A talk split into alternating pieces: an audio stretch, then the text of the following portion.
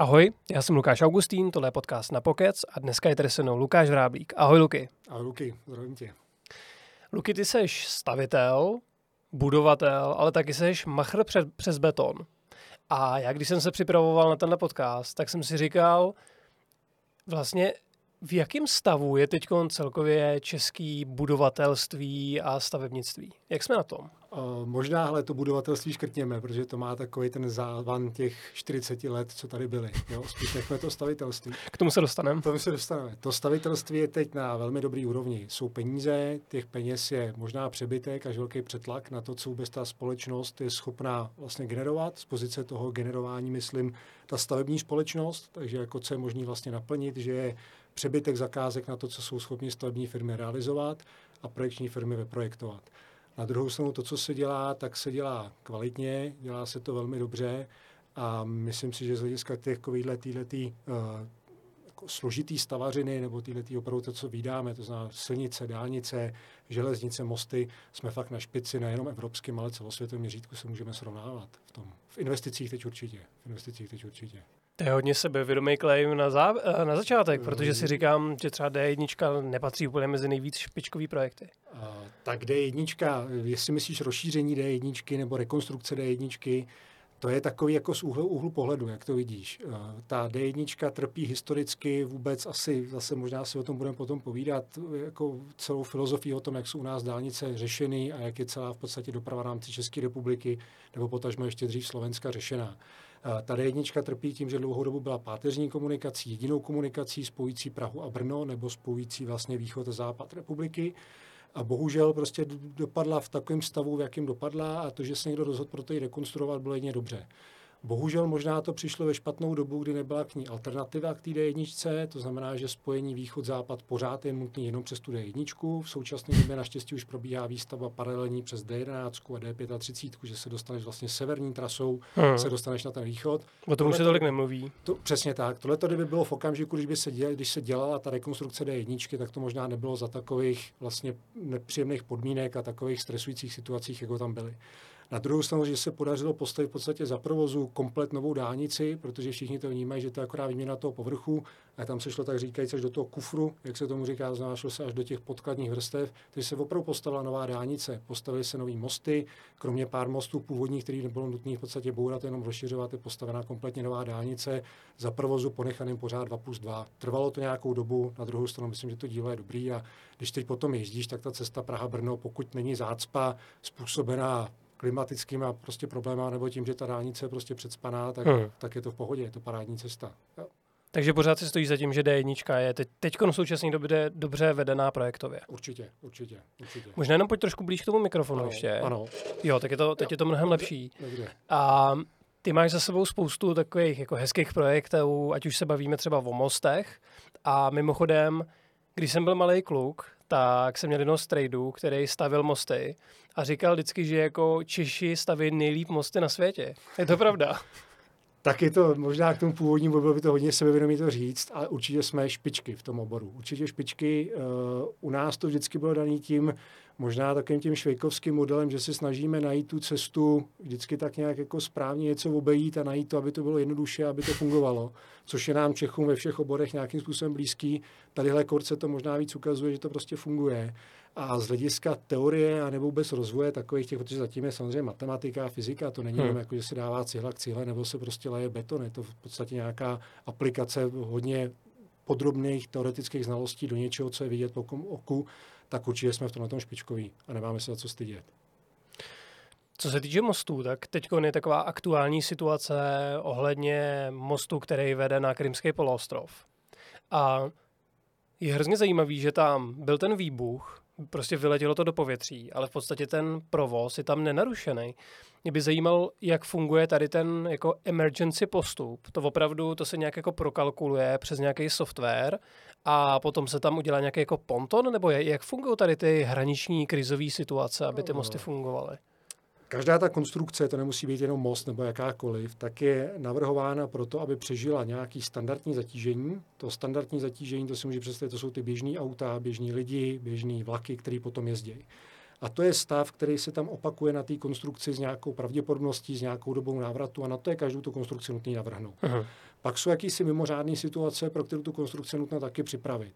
Ta mimořádná situace může být třeba to, když máš nadjezd na dálnici, že nějaký tyrák narazí do toho sloupu, který, leží, který je mimo tím, v tom středním dělicím pásu.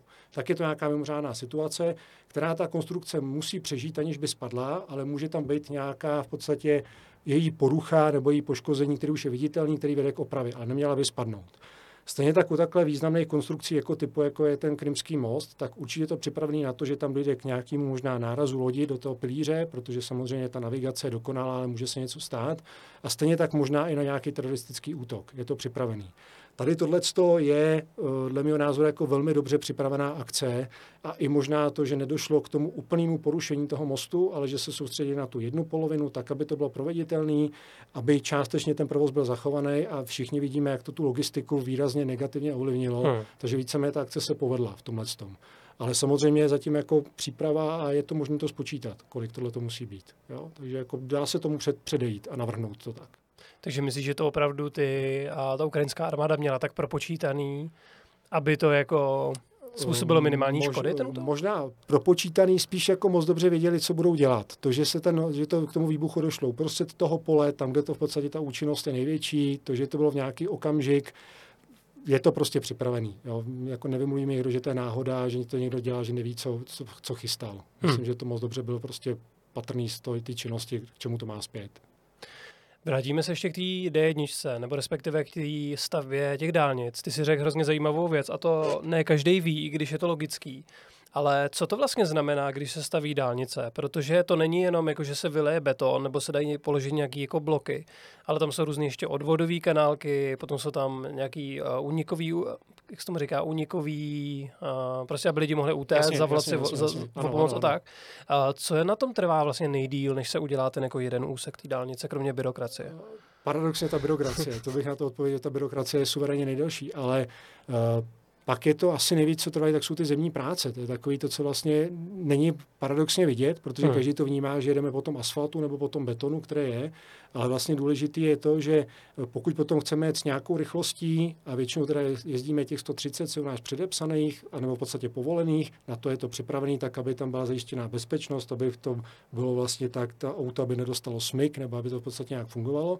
A na tohle to vychází, že jsou jaksi maximální nějaký podelný spády a vlastně to, co to může jak fungovat. V tenhle ten okamžik, když to máš takhle definovaný a proti tomu vezmeš relief běžného terénu, tak jak je, kort naše území, my nemáme nějaký velehory, my nemáme Alpy, nemáme prostě nějaký extrémně velký pohoří, ale v podstatě zase nemáme rovinu. Nejsme Holandsko nebo nejsme hmm. Polsko, kdyby jsme byli v rovině. Takže pořád se pereme s tím, že v podstatě máme někdy, že jsme moc vysoko a někde nízko oproti nějaký ty ideální trase.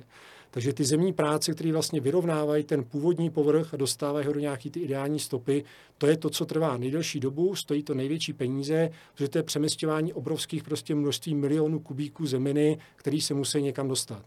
A teď samozřejmě ještě nutný si uvědomit, že ne vždycky ta zemina, která se vytěží na jednom úseku, který je 5 km od té stavby dál, nebo prostě někde v, to, v rámci toho úseku, je vhodná do toho, aby jsme ji použili zase do toho násypu.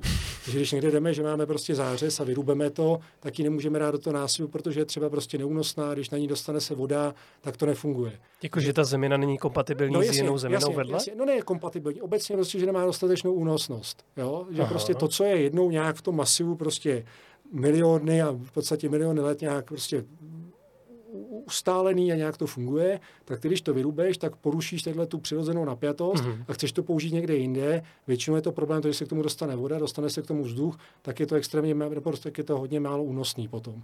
Takže se potom řeší to, že buď se to spevňuje, že tam musíš přidávat nějaký chemie, aby se to fungovalo, anebo to bohužel prostě obětuješ, odvezeš to pryč a musíš někde to zase koupit. A takže se dostáváš potom k tomu, že se bavíš o převozu obrovského množství zeminy. Když si vezmeš nějakou tu Tatrovku, která uveze prostě 20-25 tun, tak co to jako je z hlediska toho, co to vlastně váží, hmm. tak je to nějakých prostě, já nevím, 10 kubíků maximálně a teď těch kubíků jsou miliony. Že jo? Takže to je prostě převoz obrovského množství a to je asi to, co trvá nejdelší dobu, protože to, že už potom každý vidí, že ve finále položí asfalt, nakreslí čáry, možná i ten most postaví, tak jako to už je taková ta třešnička na dortu toho finále potom. Tak to je mazec. Je tohle i jeden z důvodů, proč třeba šejkové z Dubaje dováží ten písek z celého světa, aby mohli dobře stavět? Nebo to je něco úplně jiného se mimo?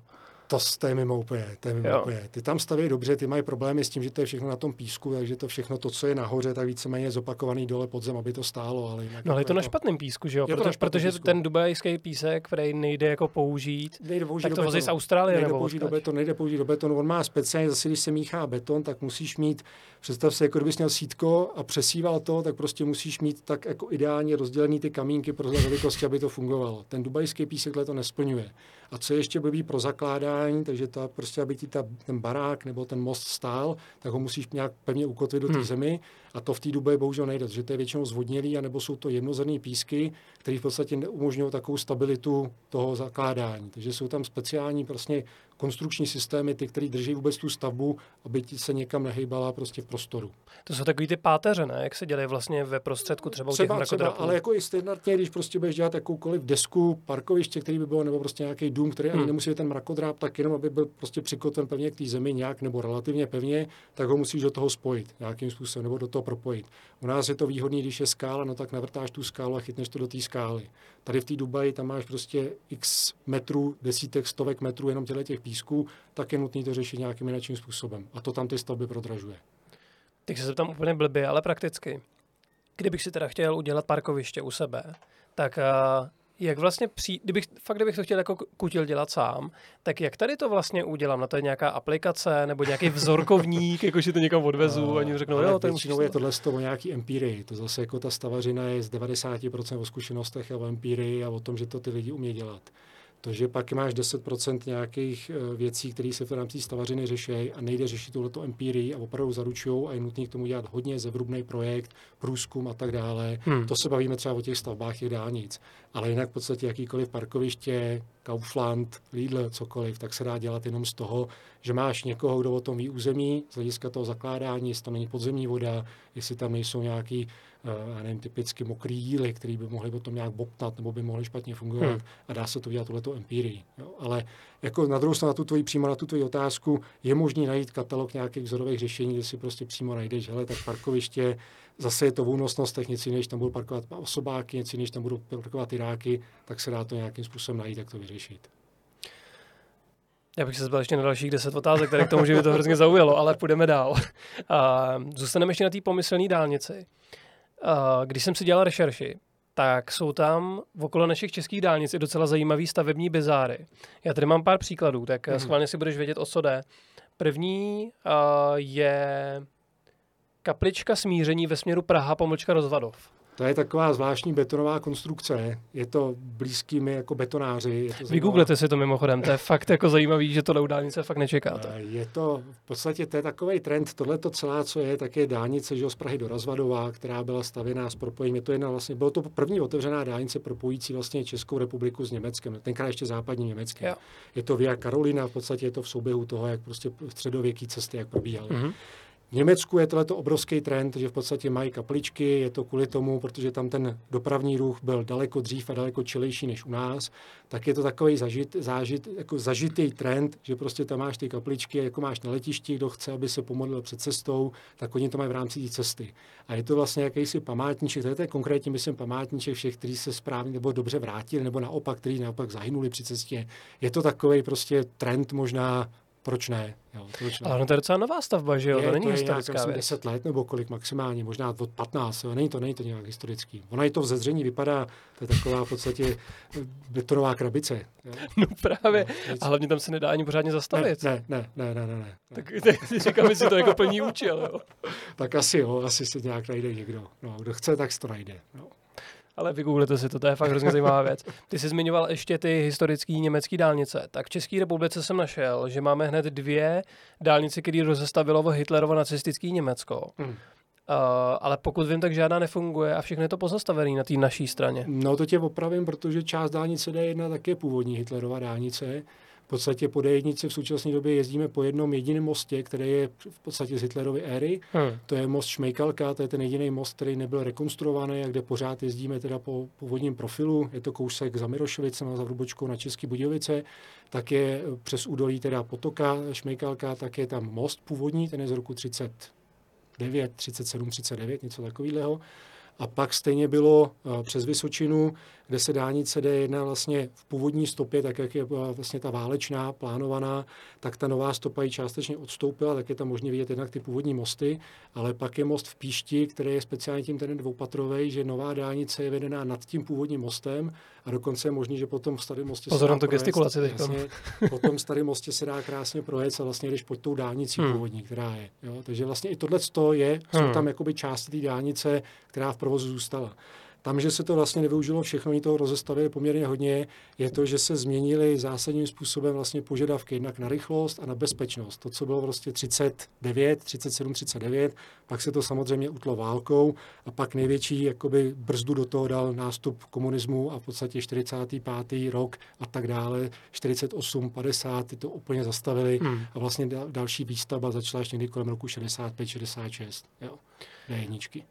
O co tomu Hitlerovu projektu tenkrát šlo? Já totiž vím, že když byla první světová válka, tak se stavila železniční trať, která byla z, Berlín, z Berlína až do Konstantinopole. Ale nevím, co vlastně Hitler zamýšlel tady těma dálnicema, protože ono to vede hrozně daleko, že jo, to nejsme jenom my. Jo, jo, jo, hele, nechci ani by to vůbec nějak blbě vyznělo, ale v tomhle tom jako opravdu ten Hitler byl genius, jako myslím v tomhle tom, protože si dokázal představit, že investice i v době, kdy to Německo bylo v úplném prostě průseru finančním, hmm. takže investice do infrastruktury je to, co prostě dokáže tu zemi, stát nebo tu společnost nakopnout, protože to je něco, co dáš lidem práci, dělají něco, co je do budoucna a je tam na pořád a naopak to ještě k sobě přitáhne ten průmysl nebo to pospoje průmysl.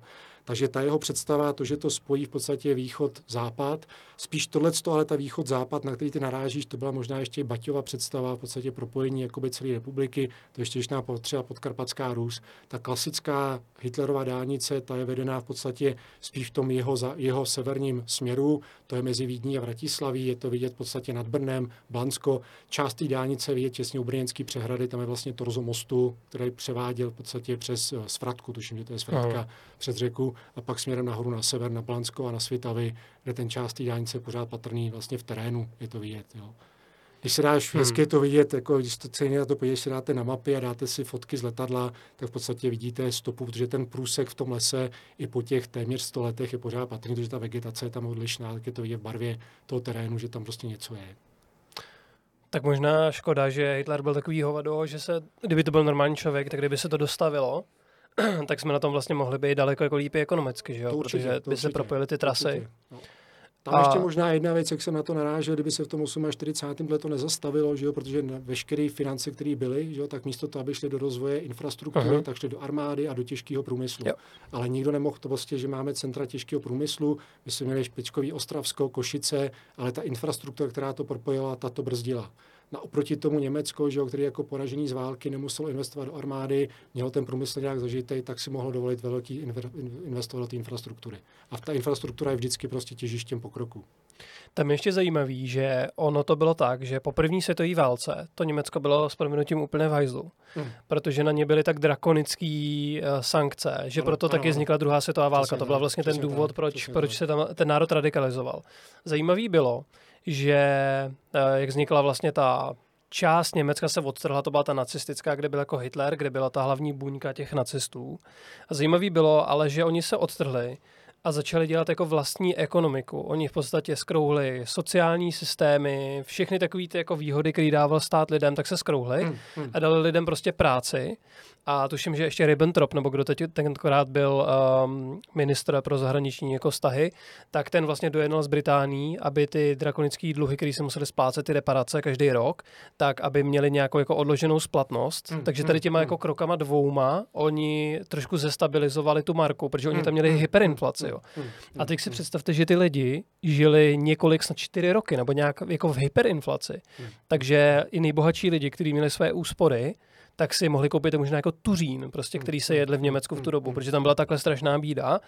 Takže ty nacisti, i když teda to byla jako nejhorší jako asi doba v dějinách lidstva, co oni tam udělali za zvěrstva, tak ale v podstatě tu ekonomiku nastartovali, nastartovali no. Jasně. Tím, že ti přesně, jak jsi říkal, že těm lidem dali tu práci, stavilo se to, stavily se ty dálnice, takže se zlepšila logistika, takže se zlepšil průmysl. No, no, no. Potom vlastně uh, Německo ještě na začátku, abych to zakončil, tak oni nebyli schopní úplně zprácet ty reparace, takže francouzi s Belgičanama obsadili průmyslovou část v Německu, ale jak měli ty peníze, tak uh, ty uh, francouzi a Belgičani odjeli, hmm. což znamená, že ten Hitler zase získal popularitu, že je jakože vyhnal. Ano, ano. Tomu přineslo vlastně ty hlasy po tom puči, po t- potom po těch volbách, ale ten třetí pokus, jak už víme, mu vyšel ten Hindenburg mu opravdu dal ten titul toho kancléře.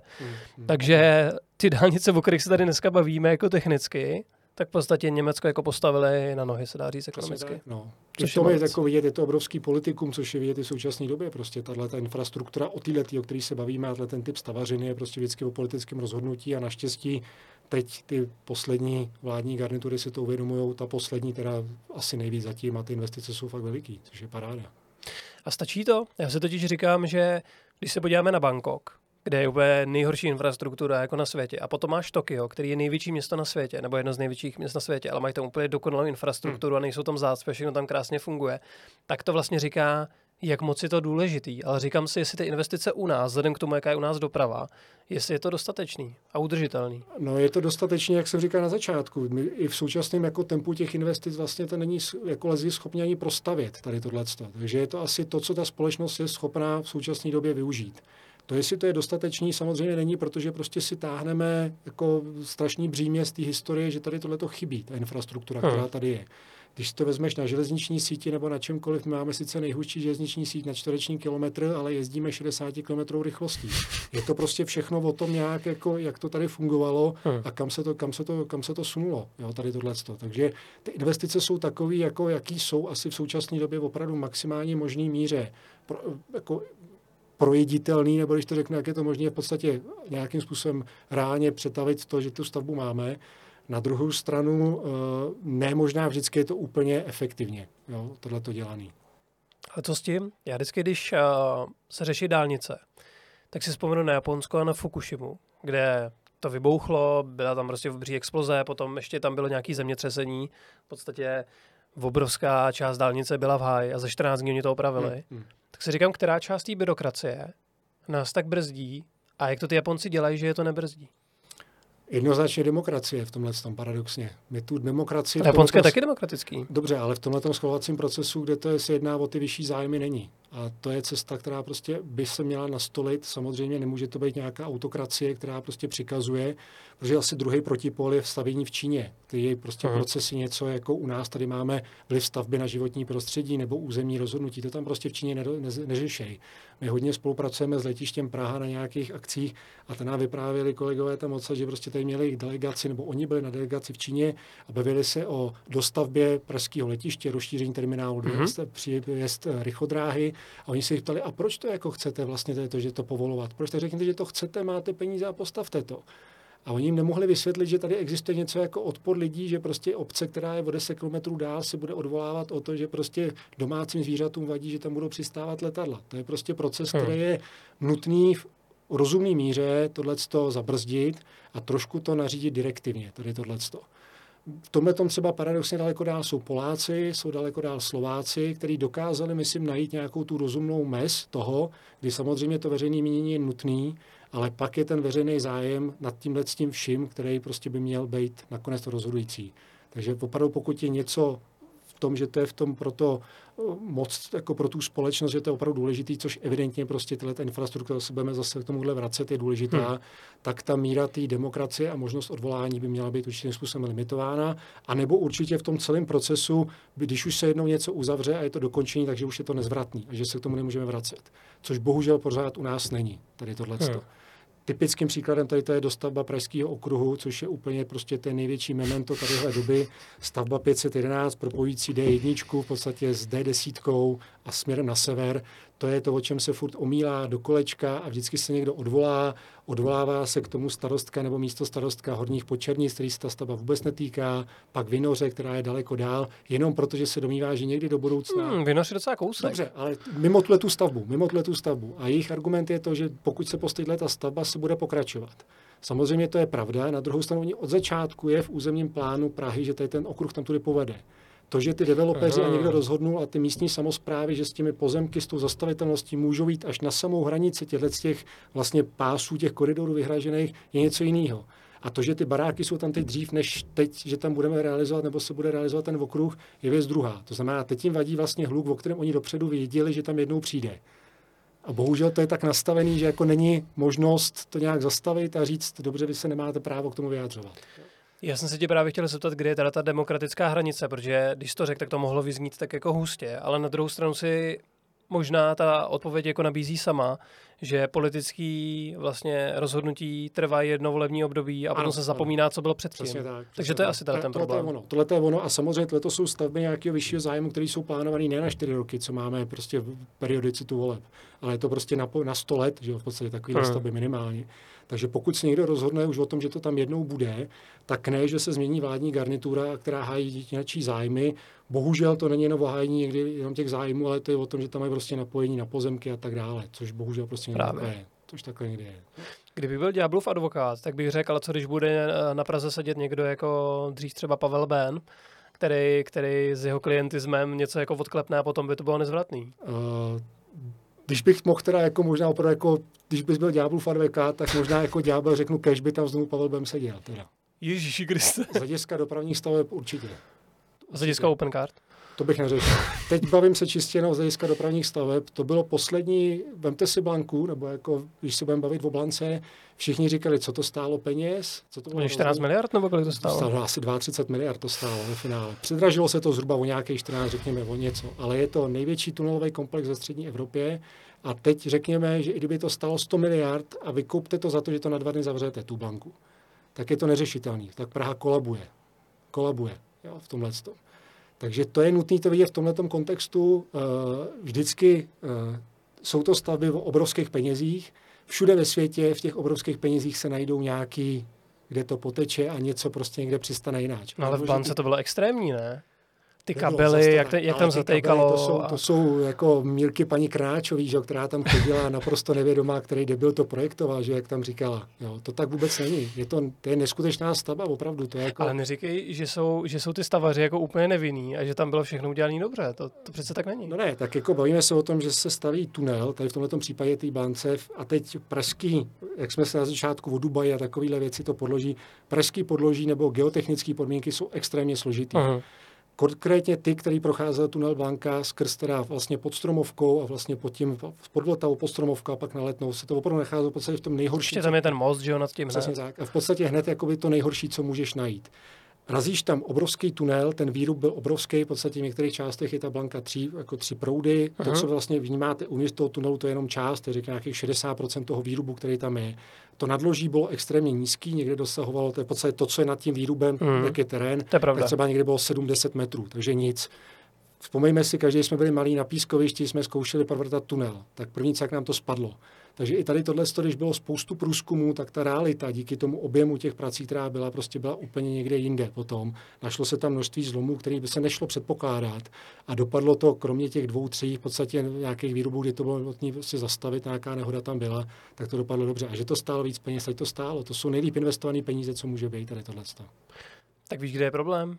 Že to bylo blbě komunikovaný. Určitě. Protože teď tomu já jako totální lék rozumím, protože určitě. vím, že v Rakousku, když uděláš prostě do homole nebo do hory, no. která je konzistentní díru, no, jasně, jasně. Tak, tak tam nemáš ty proměný ano, faktory. Ano. A teď už tomu rozumím, ale nenapadlo by mě to, než jsme se spolu bavili. A na druhou i v tomhle kompaktním, teď se dělá Brnerský tunel nebo spoustu si Gotthardský tunel, tak je to prostě i v těchto těch extrémních stavbách je to problém. Tunel je to největší neznámý, do čeho můžeš jít. Ty můžeš mít spoustu sond, vrtáš to různě, můžeš o tom vědět, ale pak se dostane s tím razícím štítem, nebo když to trháš trhavinou někam, a je to tam úplně jiný. Přijde tam voda, provalí se ti ta čelba a prostě začíná se od znova.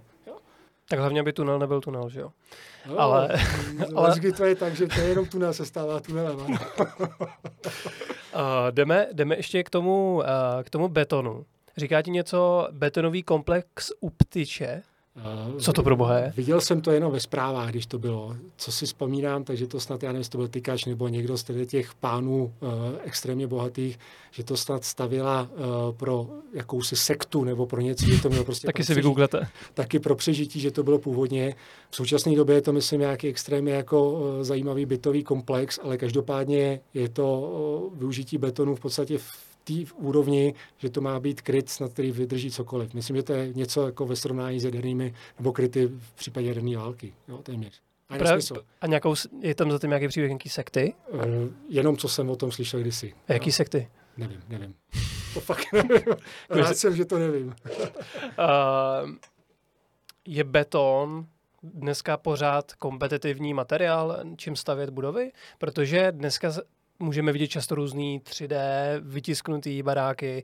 Vím, že třeba, počkejte, já jsem vzpomněl, jak se jmenuje ta firma, Egoe, tak dělá různý takový ty pop-up baráky, že ti v podstatě za 2 miliony udělají hmm. na designu hotový malý barák, tak je beton pořád ještě jako ekonomicky, ekologicky něco, co dává smysl.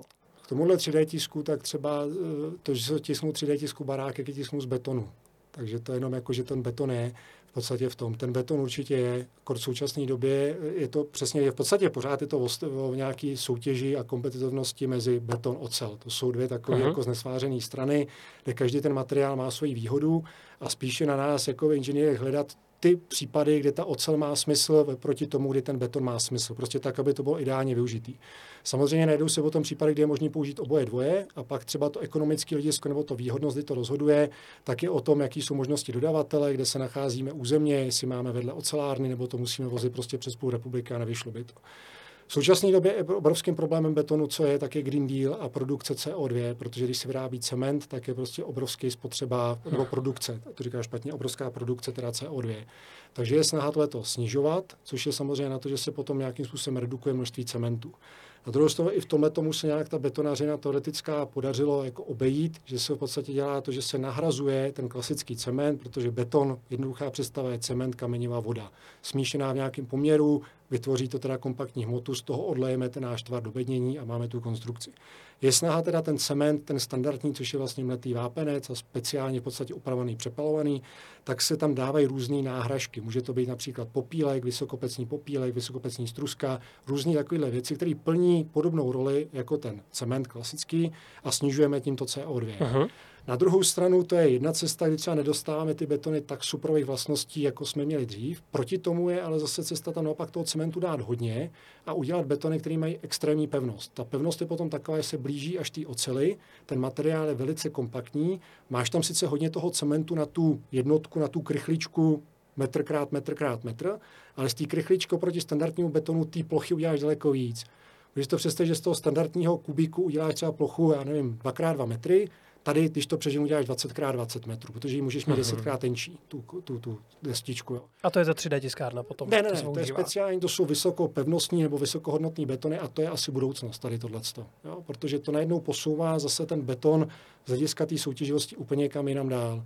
Ale všichni jsme teď měli problém s tím CO2, s tím Green Dealem. Teď je vidět, že asi zase takový problém to možná nebude, protože teď určitě přijde na pořád obnova Ukrajiny, celý všechno to se nějak řešit a bez toho betonu to nepůjde. Protože ta ocel není všemocná a výroba ocele je taky extrémně energeticky náročná. Kdyby si dostal jako tvůj hlavní projekt na příštích 20 let obnovu Ukrajiny, tak bys to udělal? Jet tam, sehnat tam fabriku, která bude schopná vyrábět velké množství prvků, které budou unifikované. Představit si to můžeme, tomu říkáme prefabrikované nosníky nějaký, které budou mít rozpětí 15, 20, 30 metrů. Budou je tam vyrábět 24 hodin denně, 7 dní v týdnu, prostě pořád je tam budou vyrábět a z tohohle tu konstrukci poskládat. Prostě Lego. Udělat Lego, ale nejde mít tisíc kostiček, ale mít 10 kostiček, jasný plánky k tomu a takhle dát někomu návod a takhle to stavte to je, myslím, trend, který by se tam měl nastolit v tomhle tom. To jde vyrobit něco, z čeho potom uděláš všechno ostatní? Jakože... Jo, to je v podstatě princip u betonu, protože u ten beton je buď monolitický, to znamená, uh-huh. že máš v podstatě bednění na stavbě a do toho přijdou ty mixy a tou pumpou tam naženou ten beton, anebo to děláš v obráceně, že tu děláš prefabrikovanou konstrukci, takže ten čerstvý beton máš v prefě, ve výrobně, do nějakého bednění připravíš, uděláš si ten výrobek a s tím výrobkem pak jdeš na tu stavbu a ten tam osadíš rovnou. Takže odpadá ti ten proces, že bys to musel betonovat přímo v té místě té stavby. Tomu absolutně nerozumím. Takže ono, uh, protože ten barák přece má nějaký tvar, že jo? Ano. A jak docílíš teda toho tvaru? No, to je právě o tom, že když přizpůsobíš tvar toho baráku, abys to mohl poskládat z těch prefabrikovaných prvků, Aha. tak to jako typicky všechny haly, všechny tady tyhle ty haly podél dálnice, všechny nákupáky, když se podíváte nahoru do stropu, že jo, tak tam uh-huh. přesně je vidět to, protože to tam je obnožená to vede, nebo vlastně to vybavení té budovy, tak jsou tam vidět ty konstrukce, jsou to prefabrikované konstrukce, je to jako skládanka jeřábama takhle poskládaný dohromady. A takovýmhle trendem by prostě ta obnova nebo jakákoliv ten nejlevnější způsob výstavby je to kvalitní, protože když zaručíš, že to kontroluješ na stavbě, kontroluješ partu, nebo kontroluješ v té prefě, ale kontroluješ partu 50 lidí, který máš totálně vlastně ve svých rukách, jak to mají dělat, a pak tenhle ten výrobek vezmou a někam je dávají.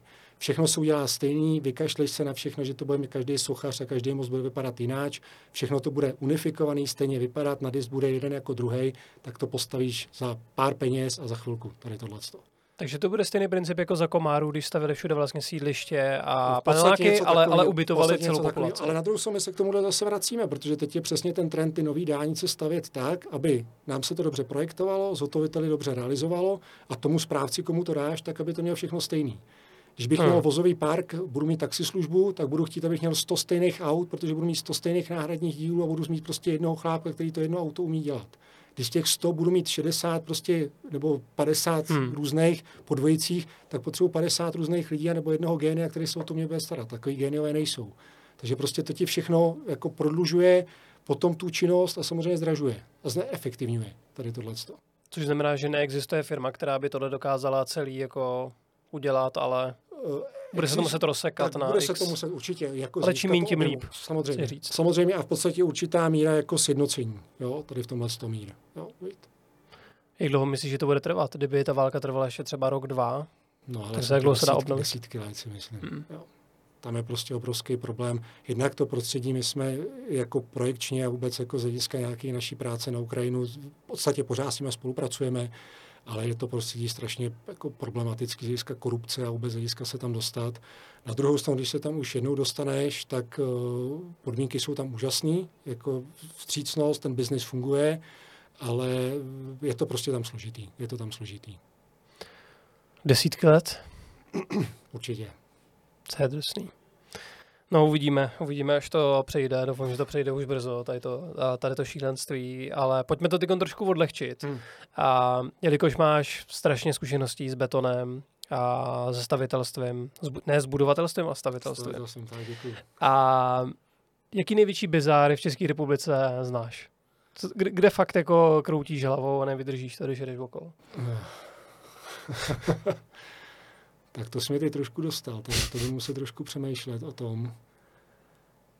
Z hlediska té dopravní infrastruktury eh, bych řekl, že asi ani ne, protože eh, snažím se na každou tu stavbu koukat se jako s určitým, ač třeba něco, že se mi nelíbí, ale na druhou stranu s pokorou, protože ono vždycky za vším je, eh, není to jenom to A, co ty vizuálně vidíš, ale vždycky k tomu byla nějaká situace, která toho dotyčního vedla k tomu, že to takhle vyprojektoval, anebo že to někdo takhle postavil. Jo? Nemůžeme samozřejmě tohle jako hodnotit.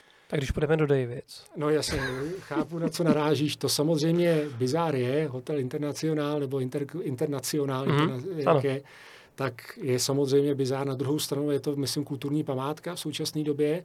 Je to, je to prostě nějaký jako ukázka doby, takhle se stavilo. Je to typický příklad prostě toho socialistického realismu.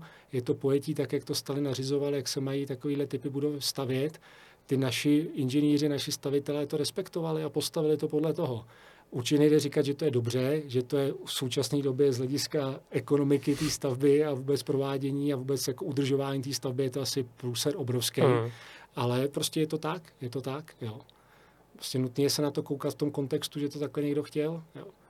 Samozřejmě to jsou nějaký 50. léta, když půjdeš potom o 20 let dá, tak jako podívej se na rozhlednu na Ještědu, to je prostě to je geniální stavba, že jo? To prostě... A Fakt? Se, no jasně, Proč? To je, to je neuvěřitelný jako propojení, ač jako vždycky let, kdy jako vůči architektuře s možná s nějakým jako despektem se dá možná hovořit, že to je někdy vlastně až jako moc na okázalost, místo na účel, tak v tomhle způsobu je to jako dokonalý propojení tady toho. Jo. Hmm. Protože tam vlastně byla soutěž na stavbu nového vysílače a nového hotelu. Tam byly původně dvě budovy. Pan architekt Hubáček přišel s tím, že to spojil a když se koukáš na relief toho ještědu, tak to přesně pokračuje, prostě v ta křivka toho ještědu pokračuje a spojil dohromady hotel a spojil vysílač. Prostě myšlenka, která ti musí napadnout a ten tvar, že tomu dál je prostě dokonalý. A ten tvar, ten vychází, to je jasně matematicky daná, je to exponenciál, aby šlo mu to z něčeho, že mu ten inženýr s tím pomáhal, aby to bylo nějak ideální, je to tvar, jako má Eiffelova věž, takže jako není hmm. to nic, jako co by někdo jenom tak načrtnul, je to prostě zatím myšlení a i to provedení potom, který bylo a ve finále, jak to celkově vypadá, oni za to dostali mnoho světových cen a to je opravdu jako neskutečná konstrukce. Jo. Takže nejde se na to koukat, že to bylo prostě 40 let nějakého temná, tady nic nevznikalo. Naopak, jo, naopak. Jo. To je hrozně hezká myšlenka. Zmínil se pana Hubáčka, ale co ty? Jaký, jaký projekty máš za sebou, že na ně fakt nejvíc pišné, který jsou nejvíc jako doladěný podle tebe?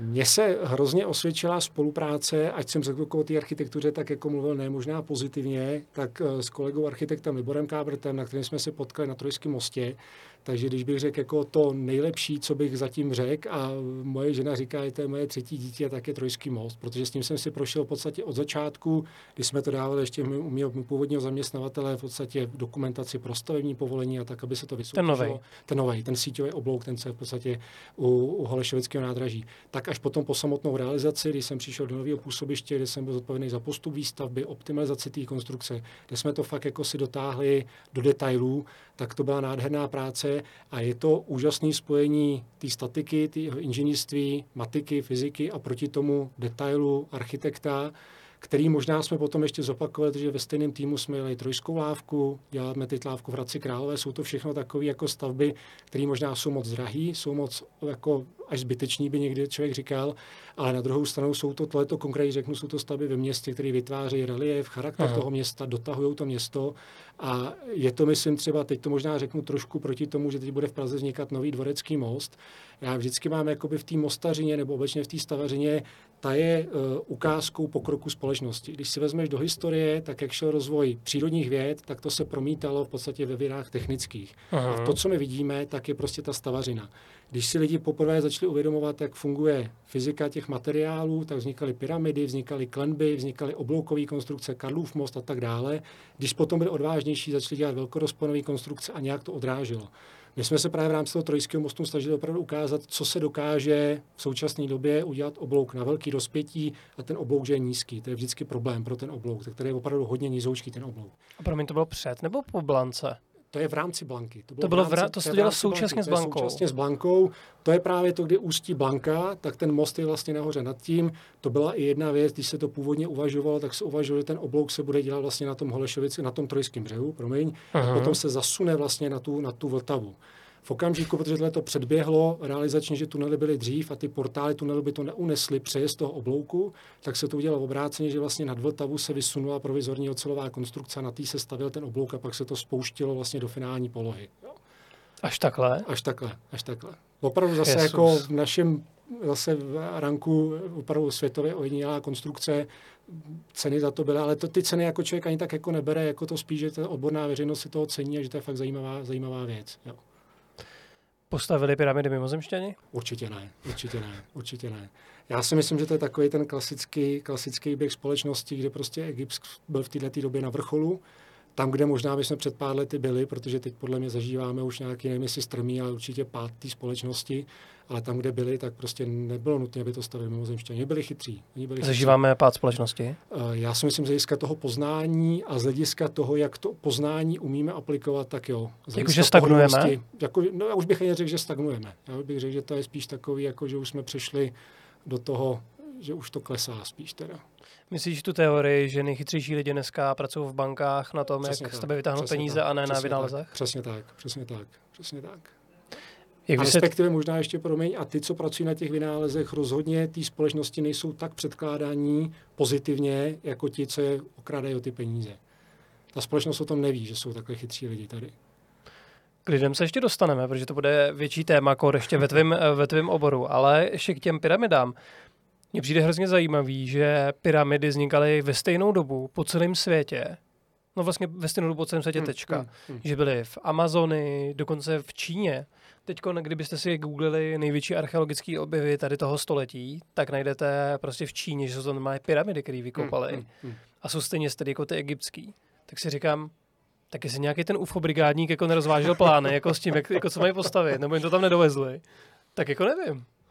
Když ty lidi nevěděli, že existují, že jo, navzájem, skoro. To si zase možná to říkáme my, že, jo, že nevěděli, že existují. Mm. Jo. To je takový, že jo, tak my těžíme z toho, co máme k dispozici. Že jo. Nikdo jsme tam nebyli v té době, aby jsme se jich zeptali, jestli věděli, že ta civilizace někde jinde je podobná. Jo. Kromě mého švagra, ten byl úplně všude. Dobře, a tak, tak beru zpět, tak existuje někdo takovýhle. Ale zase bych byl velice střídmý s tím, jako jak jsou ty vzpomínky na budoucnost, nebo tuším Erich von Deniken, jak byl, že to bych byl uh-huh. zase takový jako prostě ta společnost se v nějakých cyklech vyvíjí a tadyhle prostě byla v jednom z těch vrcholů, určitě tohle to bylo ono. Jo. To je zajímavé, že zhruba před deseti lety jsme si mysleli, že člověk, jako my, jako homo sapiens, je starý nějakých 35 tisíc let. A teď už nedávno jsme zjistili, že vlastně jsme našli člověka 70 tisíc let hmm. starého. Ne, homo sapiens to nebyl, byl to jako člověk jako my. Uh, takže my nevíme ani, jak jsme starými. Takže možná opravdu jako nám unikají velké věci. Každý hmm, rok se stane, že uh, najdeme třeba nález, že najdeme mamuta, v kterém bylo prostě něco zapíchnutého, co, co ještě vlastně nemělo v tu době existovat. Takže ono Bůh ví, jak to bylo. Přesně tak, jo, přesně tak. Ale vrátíme se ještě k tomu tématu toho úpadku, toho jako mistrovství, té specializace. A jak je na tom tvůj obor? Protože ty jsi zmiňoval třeba stavbu eh, toho trojského mostu, na to musel pracovat strašně lidí a vlastně každý člověk, který ti odpadne, tak to musí bolet. Ale jak je na tom ten obor uh, celkově? A řeknu ti, proč se na to ptám. Hodně se mluví o tom, že na českém trhu chybí nějakých 17 až 20 tisíc ajďáků, chybí stejné množství kuchařů ale když jsem se koukal na stavebnictví a na řidiče třeba kamionů, tak to hmm. jsou hmm. úplně jako jiný čísla. Hmm. To je, že v stavebnictví chybí nějakých 30 až 50 tisíc, což je teda jako velký rozpětí, ale jako je to opravdu hodně, to je dvakrát tolik co ejťáků a řidiči ty jsou taky v okolo 50-60 tisíc. Tak jak to řešíte? Pro boha. No velice těžko, velice těžko a je to zase se vracím k tomu, co jsem říkal na začátku. Prostě ten trh je totálně saturován z hlediska toho vnějších těch impulzů, toho, co vlastně se po nás chce ale bohužel jako není to kým tu práci udělat. A to myslím tu práci nejen jako tu hmm. projiční, ale pak i tu zhotovitelskou.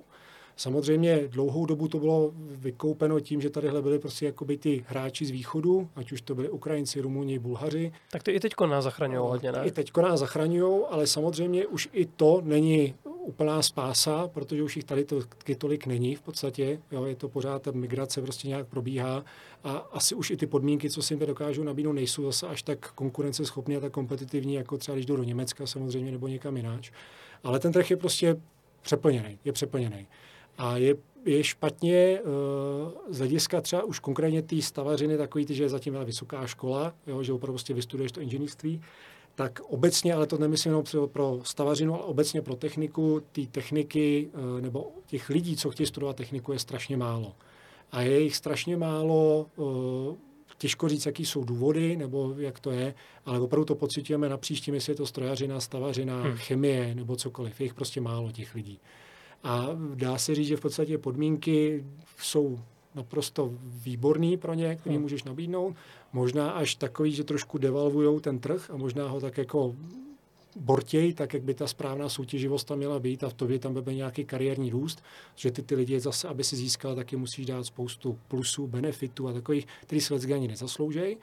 A co si budeme povídat, leta práce je o tom, že ji prostě musíš, to není jako, že jdeš na 8 hodin prostě tadyhle někam do fabriky, oddělat si 8 hodin a pak s čistou hlavou odcházíš. Tady bohužel jako o tom musíš přemýšlet a stáváš se možná někdy až trošku otrokem té práce, ale pozitivně jo, v tomhle tom, protože je to prostě řemeslo, je to určitá řehole, někdy na 7 dní v týdnu, někdy prostě plásnu na 24 hodin denně, ale někdy to také.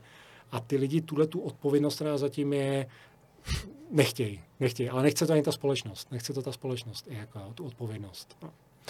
Prozradíš, kterou máš ještě druhou práci, kromě stavění krásných staveb? Naučím na vysoké škole. Jsem A co? betonové konstrukce, jsem vedoucím katedry betonových konstrukcí. Takže je málo studentů? Málo studentů. Málo studentů. Paradoxně zase v globálu, když to sečteme, tak počet studentů na stavební fakultě je víceméně pořád stejný, nebo se to tak jako drobně osciluje ale těch, co chtějí dělat eh, obory konstrukční, takže takový ty, aniž by to bylo handlivě vůči ostatním, ty odpovědné obory, kde opravdu prostě jde o to, že když něco podepíše, tak se může něco stát, za něco ručí a není to jenom, že je to ručení, že to bude stát o stovku míň nebo o stovky víc, ale je to, že tam můžou být nějaké zranění, typicky prostě statika, návrhy hmm. těch konstrukcí, tak těch lidí, co se pro tohle rozhodnou, míň a míň. A vůbec nejsme schopni vymýšlíme různé programy, reklamy, jak ty lidi do toho natáhnout, jak to znovu jakoby uchvátit, dát to jako na ten opravdu výs, výsostný postavení tady tohohle, ale těch lidí prostě je málo, kdo to chce dělat. Kdybys měl říct takový medián těch nejčastějších pozic ve tvém oboru a kolik se ty lidi vydělají, tak kolik by to bylo? Protože já si myslím, že to lidi nevědí, tak že se dneska krásně uživíš. Plat, nástupní plat projektanta v současné době, takže připravte si, že to je člověk, který přijde po střední škole, většinou teda gymnaziálního, nebo prostě maturitou samozřejmě, uh-huh. a pak přichází teda po pěti a půl letech studia, tak nástupní plat 100% bude mít jako 45 až 40 tisíc. Po střední škole? Po, po té vejšce, po té vejšce, vejšce, po vejšce, ale poměrně rychle se dostane na jako hodně zajímavý peníze už. Uh-huh. Potom. Ještě nějaká role? Taková ta nejmasovější? Nejmasovější, eh, řekněme, konstruktér, který je, ten může být i po střední škole, uh-huh. tak tam ten nástupní plat třeba bude někde kolem 35 tisíc. A dostanou se třeba za dva roky na o 10, o 15 vejš? To asi určitě jo. Jo. Určitě. Takže jsou tam ty jako možnosti dostat se na hezký peníze, pokud tam nějakou dobu vydržím. Když to třeba vezmu, nejvíc, co nám teď v současné době chybí, tak jsou projektanti v oblasti železnic, protože Kortera teď připravená výstavba vysokorychlostních uh-huh. tratí a obecně prostě železnice, to dlouhou dobu jsme těžili z toho, že tady taháme lidi ze Slovenska, z Žiliny, z Žilinské univerzity, která to produkuje, takže všichni ty, co tím se zabývají, tak to jsou platy, ty, eh, tomu říká ty pozice hypové, to je vlastně hlavní inženýr projektu, ten, který to zaštiťuje, tak eh, v těch velkých eh, gigantických firmách je to projekčně 150 tisíc a vejš měsíčně.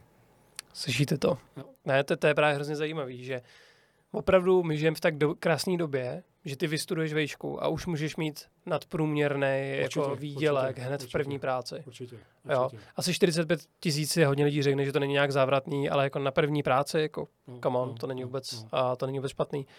Mm, já jsem se šprtal různý rozhovory s tebou a co mě hodně zaujalo, ono to zní tak radikálně, ale já vím, že zatím je jako rozumný příběh. Ty, ty říkáš, že lidi často v dnešní době volej neproduktivní obory. A co s tím konkrétně myslel? Myslel jsem to tím, že jsou to obory, které nejsou pro společnost tu, kterou by někam posouvalo.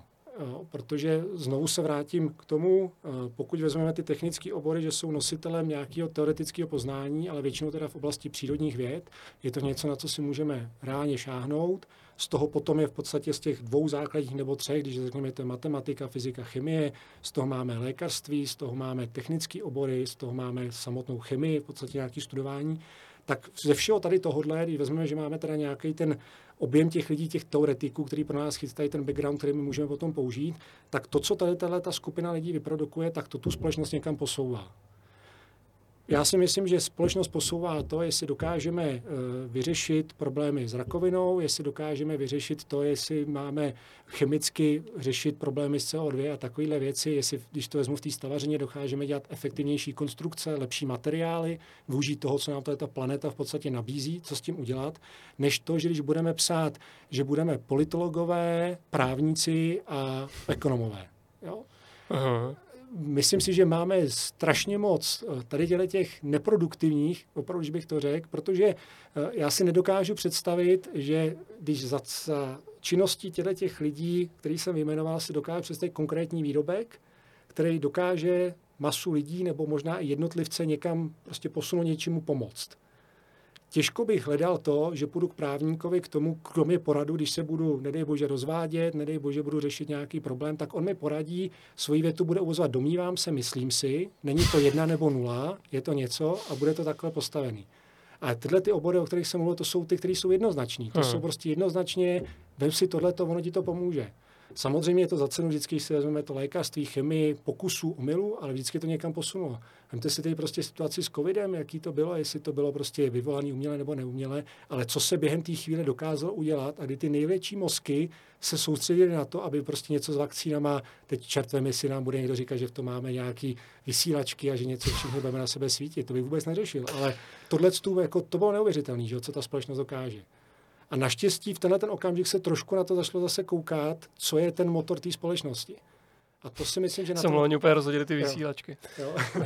A tohle to je, co jsem se jako snažil říct, na to bychom se měli soustředit. My hmm. s tím bojujeme i uvnitř tý, vlastně té stavební fakulty, protože ty lidi, jak jsem jako říkal, ty oni chtějí třeba jdou studovat na stavební fakultě, jdou studovat ekonomii. Pro boha, proč? Jo. To je jako, že budu dělat výkaz výměr nebo budu mě zapisovat stavební deník. To přece by nemělo být ono. Často, protože jsi mladý a nevíš, co chceš dělat asi. No a nebo chci cestu, cestou možná nejmenšího odporu a nejmenší odpovědnosti. Jo? Ano. A to je bohužel tady tohle. No, to je, to je to zapeklitý, jestli po no. takhle mladých lidech můžeme očekávat nějakou zodpovědnost, Dobře, jo? protože to je vzácná věc. Odpovědnost je, ta odpovědnost samozřejmě přichází s tím věkem a s těma zkušenostmi, ale ty bys měl na začátku nastartovat tu cestu, nebo aspoň v těch mladých, v těch vyvolených, řekněme, kteří si řekneme, že k té odpovědnosti ty budou chtít dojít. Protože někdo se rovnou na začátku řekne, že tu odpovědnost nechce. Jo? A Aha. že se chce nést vest. Prostě být uprostřed toho potoka, nenarážet do těch kamenů a nechat se prostě jenom uvádět někam, kde to bude širší a bude to jednodušší. A splyne s tím okolím. Zajímavý, já jsem se tě chtěl zeptat na budoucnost práce, jestli tady ty projektanty a tady ty pozice nebudou nahrazený robotama, ale potom, jak si řekl ty právníky, ekonomy, tak to jsou vlastně úplně stejně tak pozice, které taky můžete algoritmy nahradit. Nikdy nemůžeme lidský mozek, nikdy nahradíš, nikdy nahradíš umělou inteligencí. Lidský mozek je to nejdokonalejší, my ho využíváme teď by mě asi možná neurologové nebo někdo takovýhle bral za slovo, jestli ze 3% nebo z něčeho. Já co si pamatuju, to je prý tam... že normálně asi na 90 něco, Dobře, to se to ale využívá. pokud si pamatuju, je tam 10 na 23 propojení neuronů mezi Neurony, sebou. Ano. Jo? A 10 na 86 je počet nějakých molekul snad ve vesmíru, mm-hmm. když se to odhadne. Tak si vemte, co máme v hlavě. Jo? A teď kolik to dokážeme využít, jo? že máme ráno vstát, na snídat, se jít do práce, tak možná 100, ti lepší z nás. Kdy byla bitva na Bílý hoře? 14 15? No. Jo, jo. Je to tak? Ono. Jo, to je ono. Jo tak ono, ono se ví, že jako ty nejchytřejší algoritmy, já nebudu říkat AI, protože si nemyslím, že AI úplně ještě existuje, ale kreativitu prostě nevymyslíš. Jsou tady zajímavé projekty, mimochodem, kdybyste třeba chtěli grafiku zadarmo a fotky zadarmo, tak existuje takový software, který se jmenuje DALI, hmm. DAL.E a tam napíšeš třeba chci most, který hoří a jezdí po něm krávy na motorkách. Tak ono vám to prostě vygeneruje něco, co jako vypadá docela realisticky, hmm, hmm, ale hmm. stejně je to nějakým způsobem jako zdeformovaný, takže si myslím, že ta lidská kreativita a vlastně tvůj obor je hodně o kreativitě, je to o nějakém řešení problémů.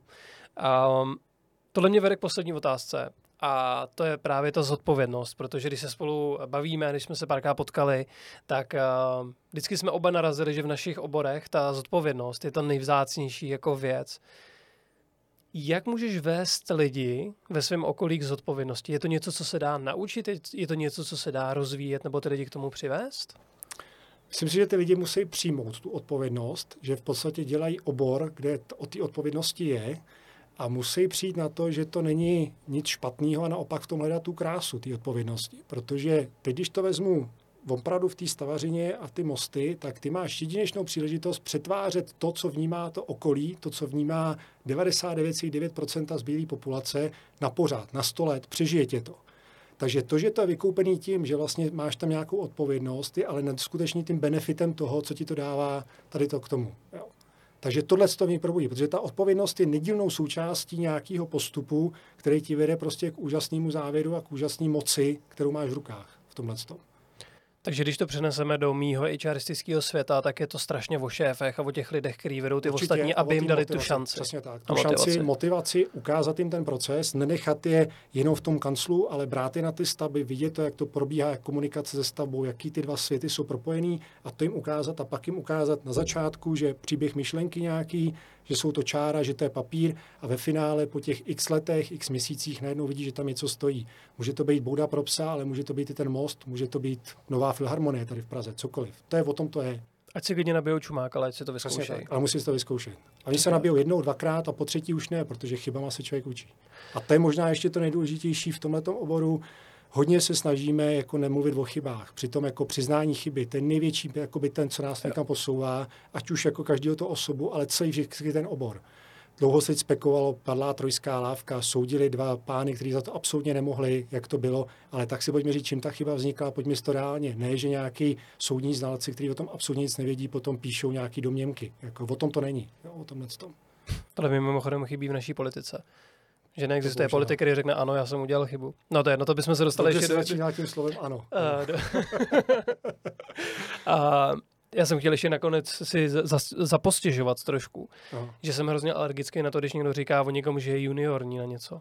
Tohle by úplně jsme si měli už vymazat jako ze slovníku, jo. To, No. uh, že někdo juniorní znamená, že, že neměl příležitost si to vyzkoušet, jo. Hmm, hmm, Ale jako juniorita a seniorita je vždycky jenom tady v hlavě. Samozřejmě, samozřejmě. A já to vidím třeba i u mě v práci, jo. My tam máme kluka, který mu je 25 a je to jeden z nejlepších vývojářů, co tam je a Mm, přitom mm, pořád mm, studuje vysokou školu. Ale je to jenom kvůli tomu, že má ten přístup, tu zodpovědnost. Jasně, jasně, Když jasně. něco neumí, tak se najde způsob, jak se to dělá. A myslím si, že tohle platí jako ve všech oborech, jo. Určitě. Takže já bych asi teda, abych to zakončil a propojil ty myšlenky, já bych zrušil juniorní, seniorní, přestal bych to řešit a nahradil bych to slovem zodpovědnost. Určitě, určitě. Luky, díky moc za rozhovor. Taky díky za pozvání. Ahoj. Díky. Ahoj. A jsme na konci. Speciální poděkování patří Magenta Experience Center. Díky za to, co děláte. Jste skvělí. Pokud chcete podpořit moji tvorbu, tak se podívejte do popisu téhle epizody. Najdete tam proklik, kde mě můžete pozvat třeba na kafe. Díky moc. Ahoj.